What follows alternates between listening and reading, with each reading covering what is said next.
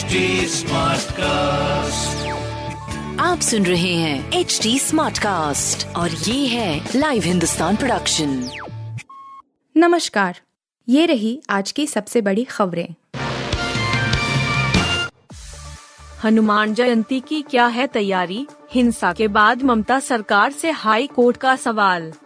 रामनवमी के मौके पर हुए दंगों के बाद कोलकाता हाई कोर्ट ने पश्चिम बंगाल सरकार से हनुमान जयंती पर सतर्क रहने को कहा है। इस बीच हाई कोर्ट में ममता बनर्जी सरकार ने रामनवमी में हुए दंगों को लेकर रिपोर्ट सौंपी। इस पर अदालत ने कहा कि अब हनुमान जयंती आने वाली है। सरकार ने शांति व्यवस्था बनाए रखने के लिए क्या उपाय किए हैं?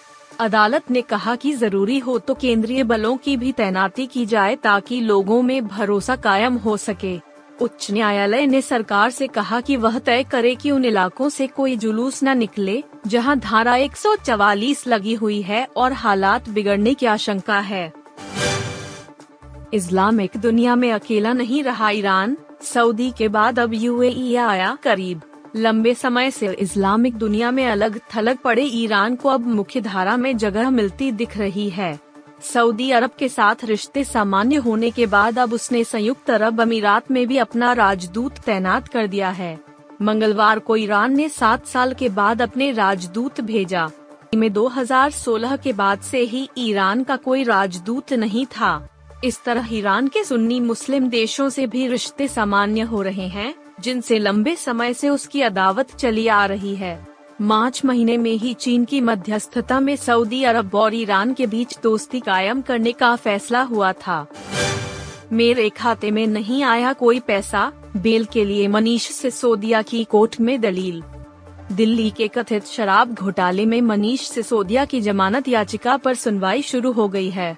मामले में सिसोदिया की न्यायिक हिरासत आज खत्म हो रही थी।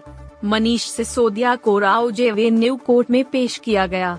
ईडी ने जमानत याचिका का विरोध किया था। ईडी की दलीलों पर सिसोदिया के वकील विवेक जैन अपना पक्ष रख रहे हैं। वकील ने कहा कि सिसोदिया के खिलाफ मनी लॉन्ड्रिंग का कोई मामला नहीं बनता है। प्रेडिकेट अफेंस को लेकर बहुत शोर मचाया जा रहा है, लेकिन एड का पूरा केस ही सीबीआई के मामले पर आधारित है। कोरोना के बढ़ते आंकड़ों से टेंशन एक ही दिन में सामने आए चार हज़ार ऐसी ज़्यादा नए मामले। कोरोना के बढ़ते आंकड़े चिंता का कारण बन गए हैं। बुधवार को 24 घंटे में कोरोना संक्रमण के 4,435 नए केस दर्ज किए गए। बीते कई दिनों से यह आंकड़ा 3000 के आसपास था। बीते कुछ दिनों से कोरोना से होने वाली मौतें भी बढ़ी हैं। ऐसे में सवाल यह है कि क्या कोरोना की चौथी लहर आने वाली है? महाराष्ट्र में एक ही सप्ताह में कोरोना के मामलों में एक फ़ीसदी का उछाल आ गए।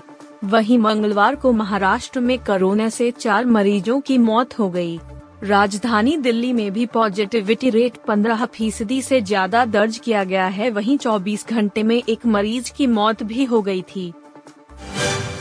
पृथ्वी शॉ और सरफराज के पीछे पड़ना गलत? सपोर्ट में उतरा पूर्व तेज गेंदबाज। इंडियन प्रीमियर लीग 2023 के शुरुआती दोनों मैच दिल्ली कैपिटल्स गवा चुकी है। टीम के सलामी बल्लेबाज पृथ्वी शॉ और मिडल ऑर्डर बल्लेबाज सरफराज खान जिस तरह से तेज गेंदबाजों के खिलाफ आउट हो रहे हैं, इसको लेकर भी विवाद छिड़ा हुआ है। टीम इंडिया के पूर्व क्रिकेटर वीरेंद्र सहवाग ने शॉ को लताड़ा और कहा कि उन्हें अपनी गलतियों से सबक लेना चाहिए। इन सब के बीच टीम इंडिया के पूर्व तेज गेंदबाज अजीत आगरकर ने शॉ और सरफराज का साथ दिया है। आगरकर ने कहा, दोनों मैचों में हमारे किसी टॉप ऑर्डर बल्लेबाज ने बड़ी पारी नहीं खेली।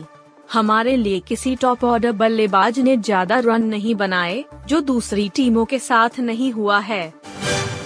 आप सुन रहे थे हिंदुस्तान का डेली न्यूज़ रैप जो एच टी स्मार्ट कास्ट की एक बीटा संस्करण का हिस्सा है। आप हमें फेसबुक ट्विटर और इंस्टाग्राम पे एट एच टी या podcasts@hindustantimes.com पर ईमेल के द्वारा सुझाव दे सकते हैं